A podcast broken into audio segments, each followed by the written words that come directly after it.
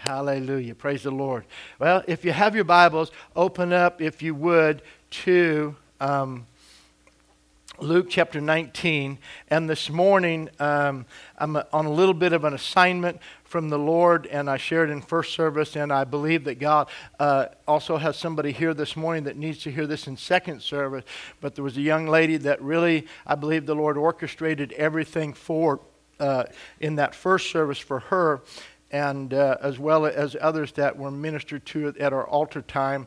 But um, I just uh, feel like this is such an important message that we need to hear, and that God is trying to do something so dynamic in His people today because we're in such an, uh, an urgent hour for the church.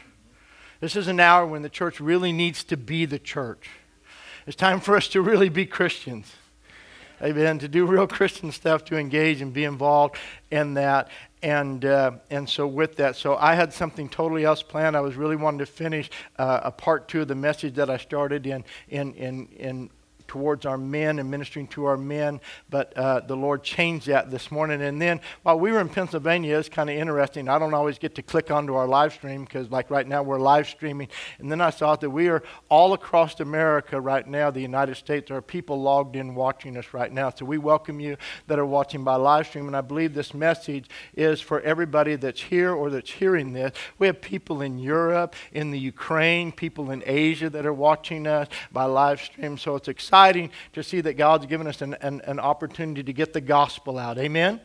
And, uh, but I believe that everybody needs to hear this this morning, whether you're here or whether you're watching this via the internet this morning. It's so important that you hear this message. Luke 19:10, and we just want to take this the backstory to restoration. It says, "For the Son of Man came to seek and to save that which was lost." To seek and to save that which was lost. Father, I thank you this morning that in these next few moments, by your Holy Spirit, you're going to do something so dramatic in each one of our lives. I thank you, Lord, that you quickened this. You changed, you called an audible and changed everything for this message to be preached today because of what you desire to do. I thank you for the young lady that was so set free in first service. God, you are an amazing God. You love us so much that you would orchestrate things just to declare your love to us. And I thank you. You're about to do that same thing in this time. In Jesus' name. Somebody said, Amen.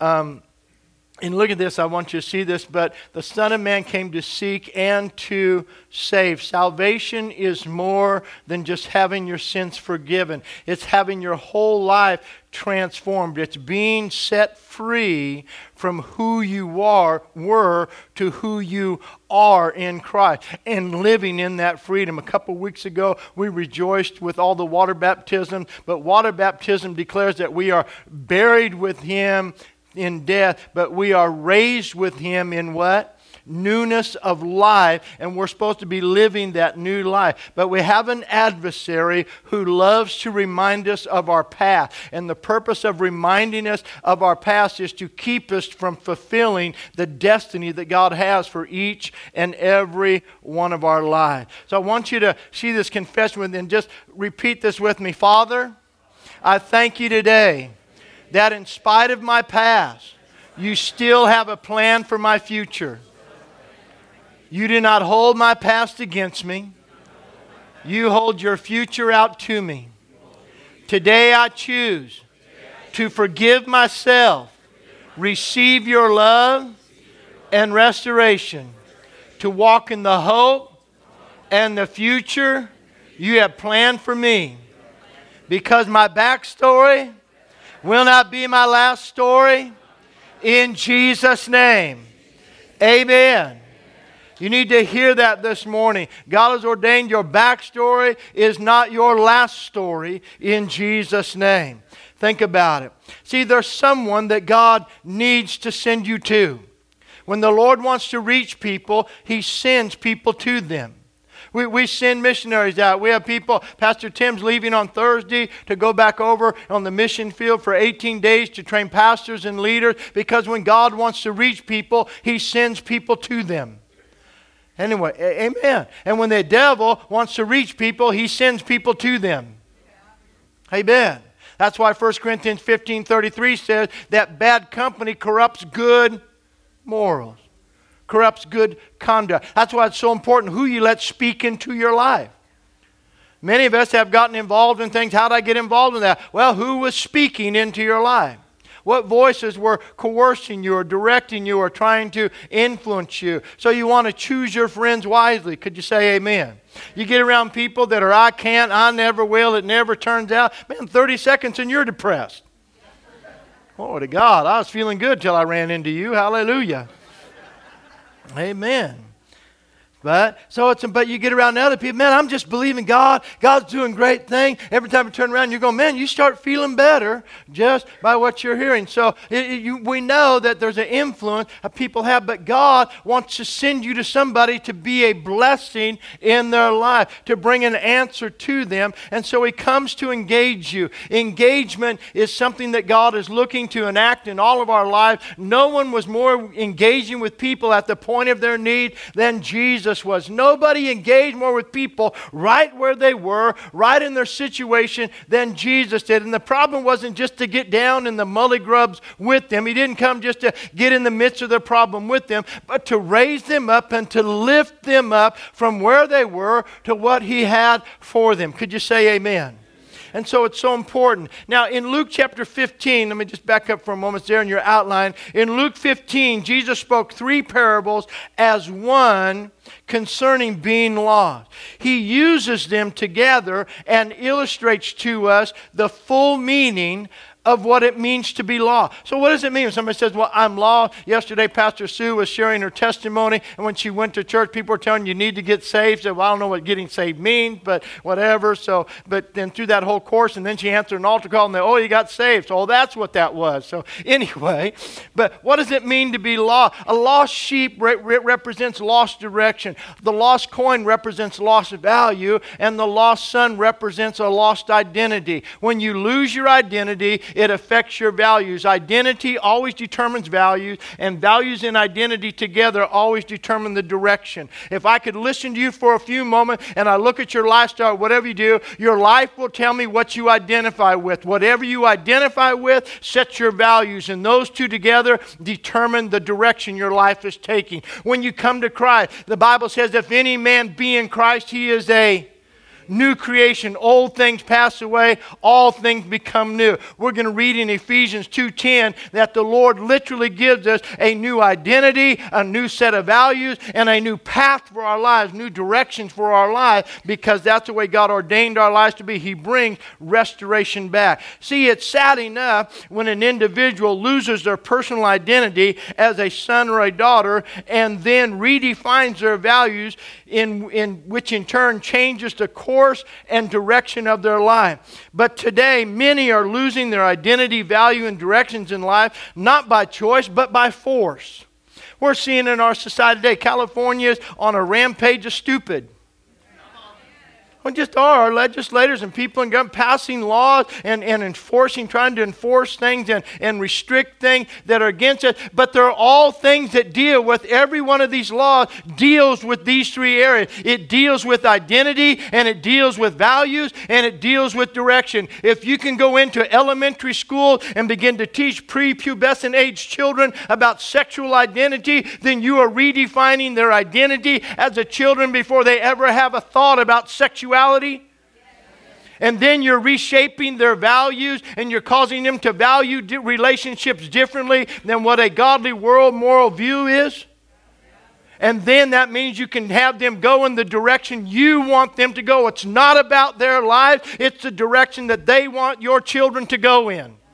Are you with me? And so it works across the spectrum, across the board, and it is so important. In fact, Tuesday, as I was just praying, and uh, while we were at district council there, and I was sitting going through something, and you hear us all the time asking you to get involved in children's ministry. And we don't do children's ministry just as, you know, just educated babysitting. There's a reason we do children's ministry. And it's really around this. And so I wrote this out, and I want you to hear it. Why children's ministry? Because in a day when social engineering is taking place in our public schools for the express purpose of reshaping the identity of our children and the next generation, there has never been a greater hour of necessity for the church to be pro- protectively, or excuse me, proactively involved in the mentoring of the next generation with a biblical and godly worldview than today. When they are not just teaching kids sexuality, they are training them in lifestyle choices and activities and mocking anyone who speaks up against such teaching and training as being anti child. I'm not anti child, I'm anti restructuring and social engineering. We must refuse to give up our kids to the culture of the day. Hear me, church. You have to refuse to give your children up to the culture of the day. You're being told in public education you can't even opt your children out of something you don't believe in. Deuteronomy 18:10 says this, there shall not be found among you anyone who makes his son or his daughter pass through the fire. What does that mean? God said to Israel, when you go into the land, do not sacrifice your children on the altar of the culture that is there in the land. And that's what's happening today. We're allowing our children to pass through the fire of Moloch through social engineering. Ministering to children is speaking into divine destinies. Every life is formed by God with divine purpose. Anytime you minister to children, you are helping a child see and embrace the purpose they were created for. Our children are our future and the leaders of the next generation and the leaders of the church. We need to fight for them. Amen. The world is trying to shape the destiny of our children to fulfill its purpose, not theirs. They want to reshape their identity, change their values, and set the direction for their lives that has nothing to do with the destiny God placed on the inside of them. And we have to show up and declare the truth. Can you say amen? Look inside your outline if you would. You see, the greatest the greatest promise of the gospel is forgiveness and restoration. And saying that it is easy to walk in forgiveness or to receive forgiveness, but it is something else to walk in restoration.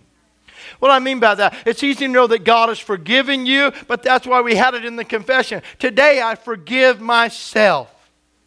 Today I received God's forgiveness and His restoration for my life. It's one thing to be saved, it's one thing to know that God forgiving me, but it's another thing to renew my mind and walk in the restoration that God has made available to me and given to me through Christ. Could you say amen? That's so important for us to understand. See, the, the son, the prodigal son, received the forgiveness of the father, but had to accept his restored identity and walk in the hope of his future and not the pain of his past. Or, in other words, his identity, value, and direction shapes the backstory of our life. See, every life has a backstory. My grandfather used to say this every house has a backyard. I tried to use him for an excuse when I was like 13 to part my hair down the middle. I had hair at 13. It was an awesome season of my life. Could do things with it. And uh, so I actually parted. At one time, I actually permed my hair. It was awesome. Amen. And uh, so with all that, but anyway, um, so I said, I said, look, mom, and there's a picture of grandpa, and, and, he had his hair parted down the middle back in the 20s or something like that, in the 30s, and that looking all dapper. I said, look, grandpa parted his hair down the middle, and grandpa being a pastor, son, every house has a backyard. Amen. And so, in, or in other words, we all have a backstory. There's something behind us. And so he said, don't bring my past as an excuse for yourself. Amen? And so dealing with things. So watch this. So what is that backyard? What is that backstory? It's the part of our lives most will never see and are never aware of unless a person's open up to share their secrets of their life. These are the hidden areas of pain, abuse, rejection, insecurities, abandonment, addiction, shame, and regret. They are the dark issues from our past that bring to bear their influence upon the choices we make in our present, seeking to shroud our failure in the cloak of darkness and despair. And Jesus is the one who is aware of every backstory. Think about that. He would minister to those he came in contact with out of the awareness of the backstory of their life. He is the God who sees and knows what many will never see and most will never know about your backstory. God knows you, but He has still chosen to love you in spite of your backstory, in spite of your failure, in spite of every mistake you've ever made. God is not looking at your path. He sent His Son to redeem you and to restore you and to deliver you and seek you so He could save you from your past. Could you say amen? So, watch this this morning. So, as we look at the woman at the well and her encounter with living water, like so many today, she was fetching water but dying of thirst, lost in a desert of despair and isolation, caught up in the sandstorm of failures and disappointments. Her life was being scorched by the heat of condemnation and rejection, ridicule and shame, always searching for some shade and relief finding none until she encountered restoration, new life, and living water, and its name was Jesus. Amen. Now think about it with the woman at the well, Jesus was fully aware of her backstory. Jesus knew this woman had a story, but he says, I didn't come to be cut off and be removed from people because of their story. I came to engage with people and to set them free from what is holding them back. Because with the woman at the well, there was some place he needed to go that he can only go through her. He needs to reach people. When God wants to reach people, he has to send somebody to them. And Jesus said, if I can engage with her, then I can heal her from her backstory and she can go where I cannot go. Are you with me? And so it is so important. So Jesus knew her story and he said to her, Go call your husband and come here. He didn't say, Go call your lover or call your adulterer. I am one that has been on my whole ministry life. I have been on a campaign to redeem this woman. The Bible didn't say she was an adulterer. Jesus did not call her an adulterer, did not call her a sinner. That's a whole other message, but I want you to hear. She just said, Go call your husband. And because we always want to think the worst of everybody, we want to make up stuff and make up backstories for people. We start thinking, Oh, she had five husbands, she must be an adulteress. No, she just had five husbands. Not five lovers, not five. Are you listening to me? Sometimes we read stupid into the Bible. Let me just tell you something God doesn't need your help. Amen. Just read the word. He said, Go call your husband. Do you know under that culture that, that, that if you lie, come on, a husband can die, people die prematurely, husband can divorce women for any reason? You under the law of the Moses, the, the law of Moses said, if she doesn't please you anymore, maybe she was a woman of righteousness and said, Bubba, I don't like going with you when you go there. I'm not going to compromise my faith. I'm a woman of God. I don't want to go there. Maybe she was just a woman that made five stupid choices. I should have got a better amen than that right there. But anyway, but, instead, but, but maybe the man she was with was a kinsman redeemer. Maybe her last husband died and a brother took her in and brought her in, and it was not a husband of her choice, but it was a husband of provision. Are you listening to me? So there's so many other things that could be going on there. And Jesus, but whatever it is, she's living under the guilt because people have made up their own backstory concerning her situation. And she's living under the condemnation of people and the casting, judging eyes of people. So she's gathering water in the heat of the day. But Jesus meets her there to set her free from her backstory. Are you getting this this morning? And the Lord is here to do the same thing for you. Some of you have had people cast shadows of dispersion and doubt and made up things about your life, and they don't even know anything about your circumstance. Amen. And so we need to learn to be like Jesus. So what did he do? He said, Woman, go call your husband. And then he leads her into a conversation that progresses from water to worship to salvation and eventually to the harvest. Her, his engagement with her leads her to an engagement with the elders of the city and the great harvest. Jesus reaches one woman at one well, heals her of her pain of her backstory, and she goes and wins a whole city for the Lord. What would happen if we began to walk in that kind of restoration? If we chose to engage people like Jesus and bring that kind of forgiveness into their life? I wonder how many cities we could be saved. Somebody ought to give God a praise in the house this morning. Amen. Well, that was lame. Amen. You guys. Amen. You guys clap like a white church. Amen. I'm telling you one thing. You guys need to get some culture. Come on. Hallelujah. I'm telling you. So what? Watch what happens. What about this? So she told others, Come and see a man who told me my backstory. Could this be the Christ? Come and see a man who knew everything about me, loved me, didn't condemn me, completely set me free. I'm not living in the shadows anymore. Come and see a man who told me everything. What about the woman caught in adultery? He knew her story. Let me hear me hear me this morning. Nobody plans to end up where she was on purpose. Nobody plans to end up in that situation on purpose. You go down on the streets in Sacramento and West, West Sac and South Sac, and on, on the evening, you will find young ladies, young ladies, young ladies unfortunately walking the street, not because they said when they were in high school, I'm going to grow up and be a streetwalker. They're there because of the pain and the rejection and the ridicule, and they're there walking the street and giving their lives away because too many people have judged them by their backstory. They're not there by choice, they're there by unfortunate circumstances. Amen. They don't choose to be there. Neither did this woman choose to be there on purpose, and he condemned her not. The Bible says in John 8 and verse 10 when Jesus had raised himself up and saw no one but the woman, he said to her, Woman, where are those accusers of yours? Has no one condemned you? And I love what the Amplified says in verse 11. It says, And she answered, No one, Lord. And Jesus said, I do not condemn you either. Go your way.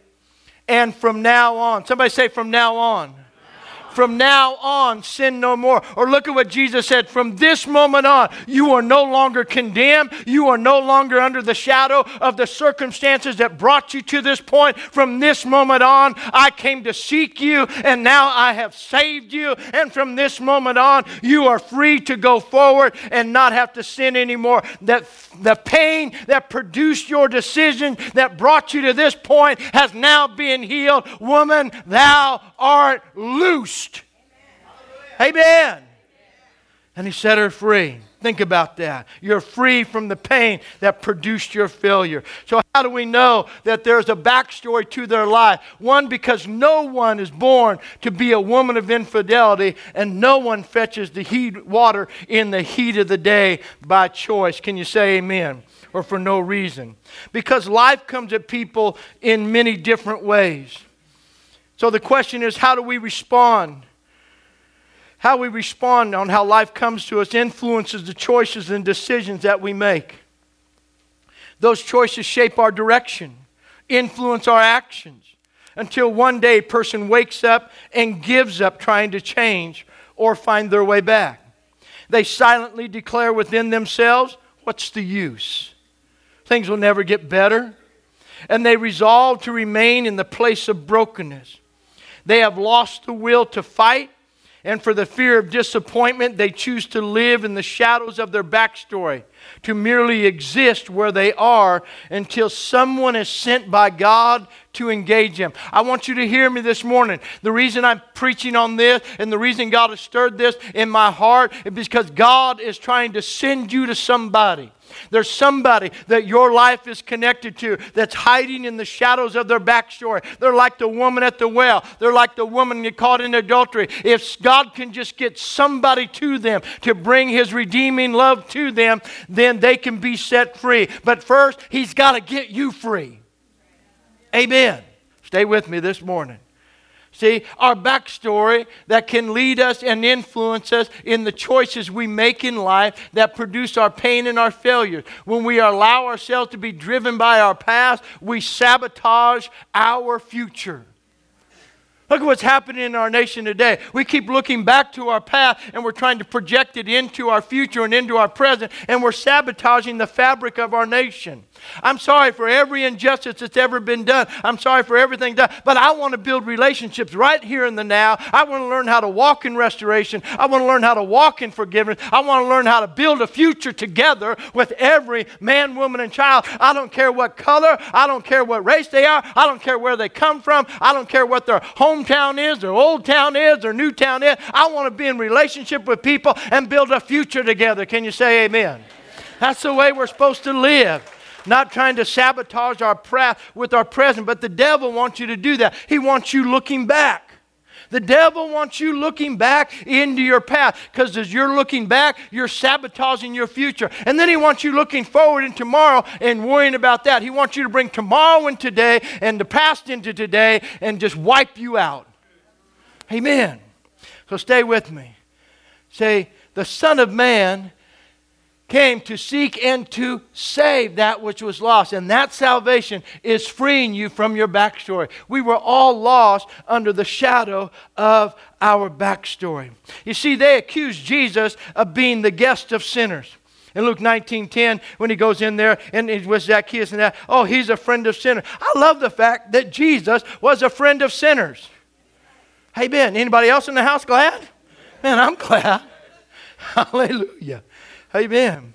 And so, what happened? They accused him of allowing sinners to touch him, to be in contact with him, and accepted by him. The woman at Simon the Pharisee's house comes in, begins to wash his feet, and come there. Be a woman, being a woman of the street. Jesus, something so powerful, his engagement with her, she realized she had been forgiven. She had a whole new life. She just came and poured her love out upon him, and he allowed it. Think about it.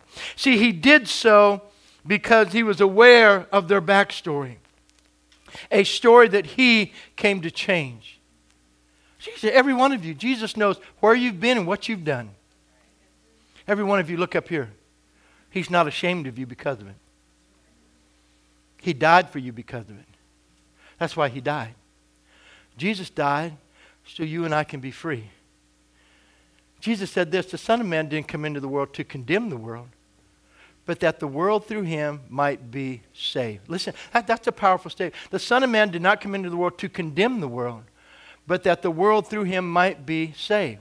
Saved from what? The condemnation that they're living under. How many of you need somebody to tell you you're sinning? Oh man, thanks for pointing that out. I didn't have a clue.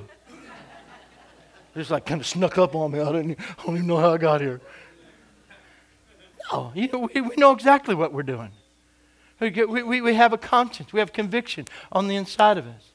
And then when we mess up, we, we feel that condemnation for making the wrong choice. Jesus didn't come into the world to condemn the world, but that the world through him might be saved, released from that condemnation, that shadow, that clouds that hold you bound and in captive to your past. Think about it.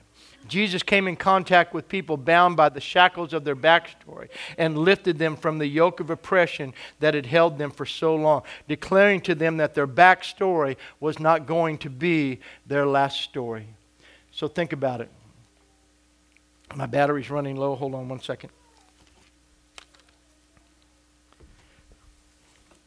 Oh, Lord, send the power just now.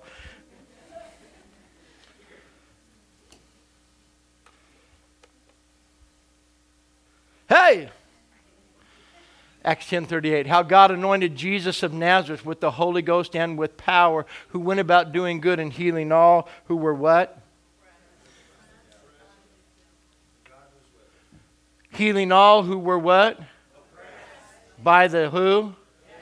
Healing all who were what? Oppressed by the devil, for God was with him.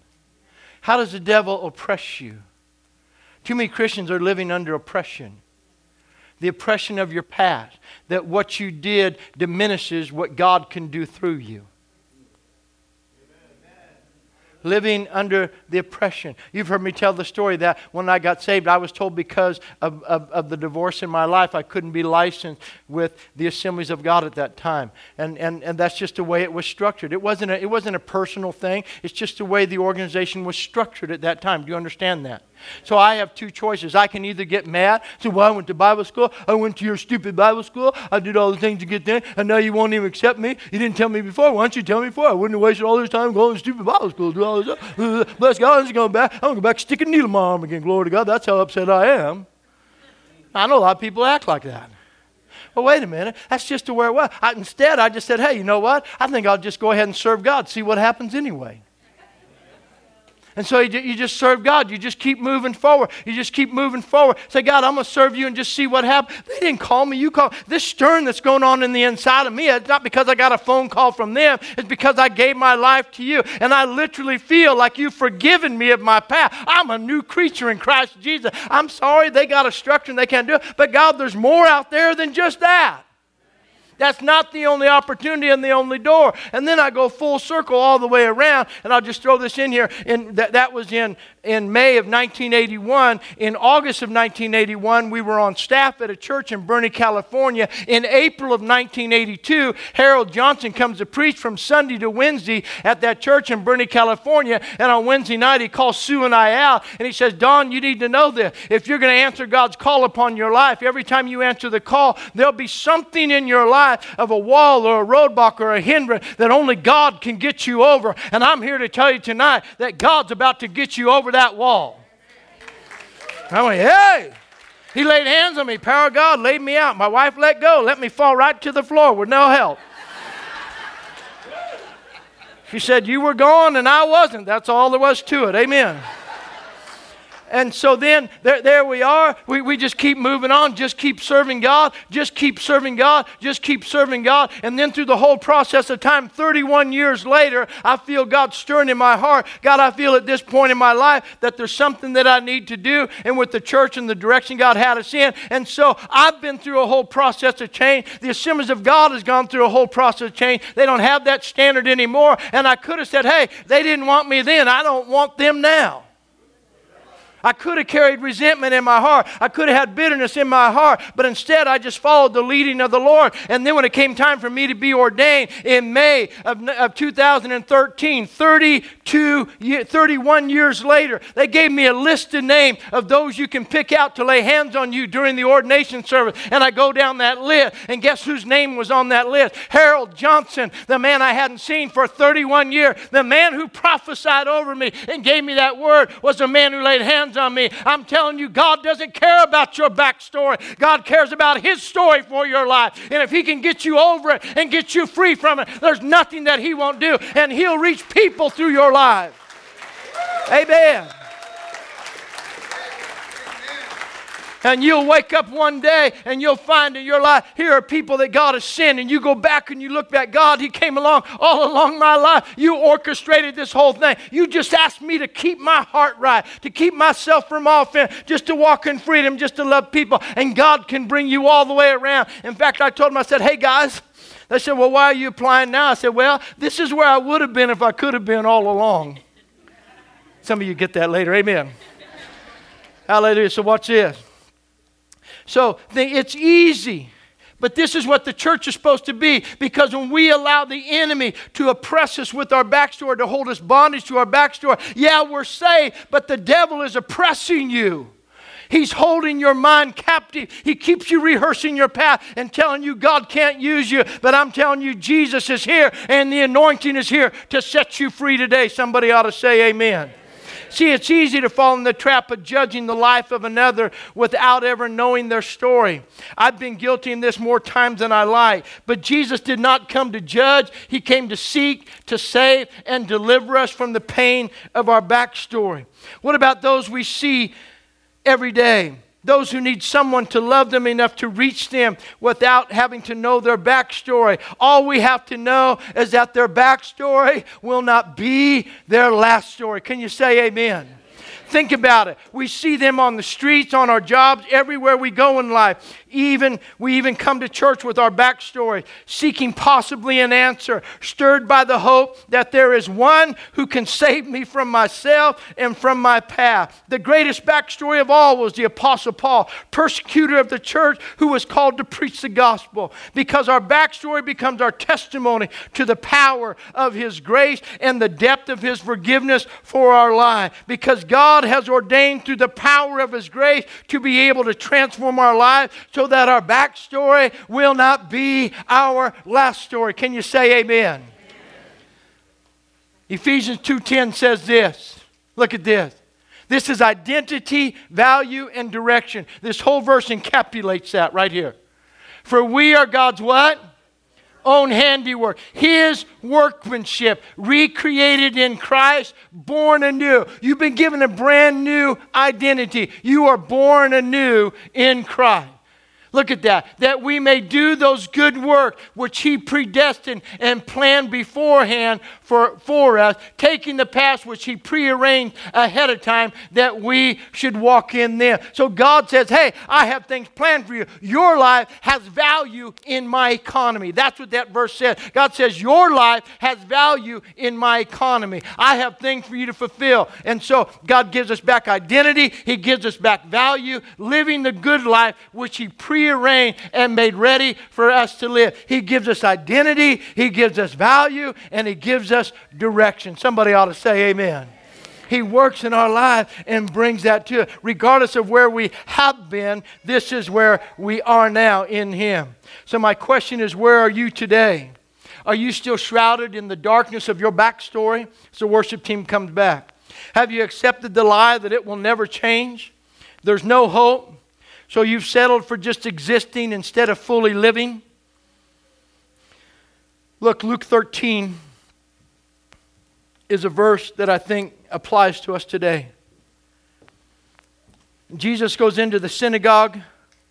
He's given the opportunity to speak, and in walks a woman who's bowed over, restricted and restrained by an infirmity. The Bible literally says by a spirit a demonic spirit of infirmity, a devil controlling her life. But yet she's a child of God.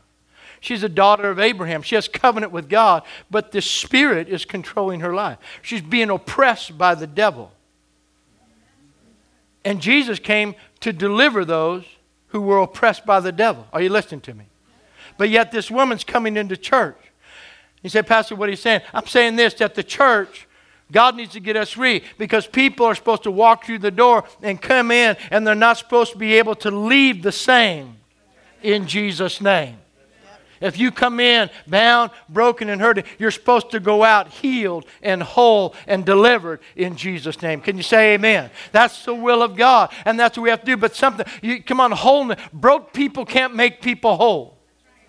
People get in relationship. I see it all the time. I see two people get together, start identifying. I was broke over this. Yeah, I was broke over that. Yeah, we have the same broken story. Together we can make a whole. No, you two broken pieces. Two brokes don't make a whole. Amen. You have to make Jesus make you whole, and then you invite somebody into your wholeness, not into your brokenness.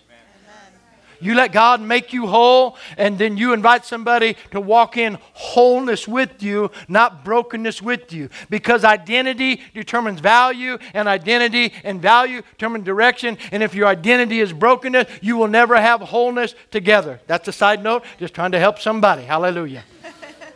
so, watch this.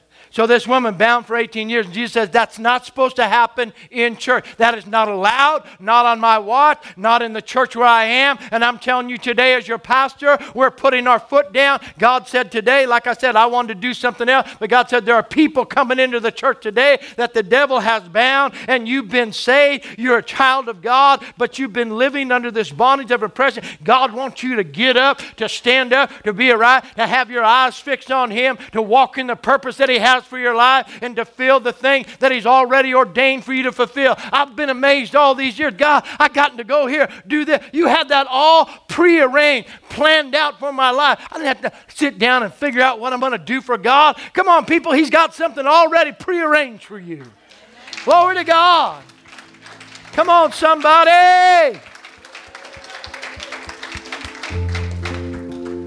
So, where are you? Are you in Christ but not living free from your past? Are you allowing the devil to read you the bedtime story of your past?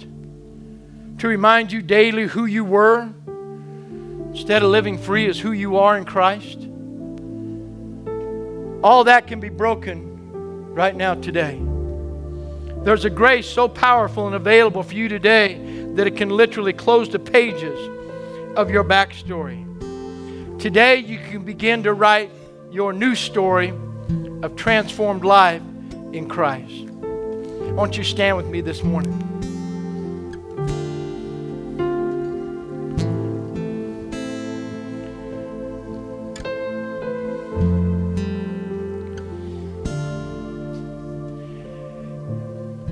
You know, when I was 18, all the way along, well, I actually started in junior high. I started using drugs in junior high. When I was out of pain and brokenness, my dad not here. I tell you what, I'll get back in my dad. I don't do drugs. Glory to God. That was smart. Amen. So we do things. But every time I entered into sin, I never bowed my head and closed my eyes. We were doing drugs, and my personality is I don't like to wait for a lot of things. I like to do it. I like, you know, quicker is better for me. That's why I was. They said, man, you can get high right now. I said, how do you do that? We just take this thing, you wrap around your arm like this, tie it off, and you hold this thing, and you stick this other thing in your arm, and uh, you can be high in a heartbeat. I said, I can be high in a heartbeat? Oh, yeah. I said, I'm in on that. So I did it with my eyes wide open. My eyes wide open. I tied myself up. I stuck a needle in my arm, and I got high for the first time with my eyes wide open. Not with my head bowed and not with the room dark. But for some reason, when we come to Christ and we want deliverance from God, we want all of our heads bowed, all of our eyes closed, nobody looking around. We want to walk into deliverance like we're ashamed of being set free. I don't know about you. I'm not ashamed of being set. I wasn't ashamed of sinning, and I'm not ashamed of being set free or living for God. Amen. And so today I'm just telling you, see the devil, the devil tells you, hey, don't let anybody know you have a backstory. Bubba, we already know, and so does God, and the devil knows, and that's how he keeps you oppressed, and you can walk out of here like this. Or you can walk out of here, God. I'm free. I'm free.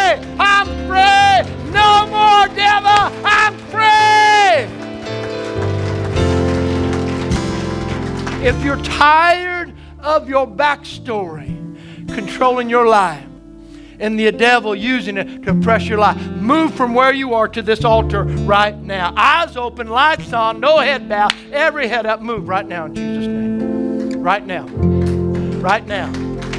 Right now. Right now. Come on, church, give God a praise right now. Come on, I said, praise God. Yes, hallelujah. Glory to God. Glory to God. I'm telling you, the devil is a liar. The devil is a liar. He's a liar. And he uses pain and brokenness to hold your life in bondage. No more. No more.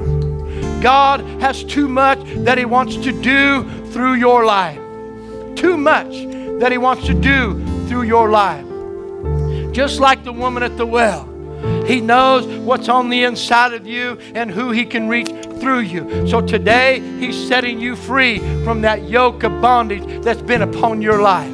Somebody say, Amen. All right, we're going to make this confession again. I want you to shout it out real loud with me. Father, I thank you today that in spite of my past, you still have a plan for my future. You do not hold my past against me. You hold your future out to me. Today I choose to forgive myself, receive your love and restoration, and to walk in the hope and the future you have planned for me. Because my backstory will not be my last story. In Jesus' name. Hallelujah. Thank you, Lord.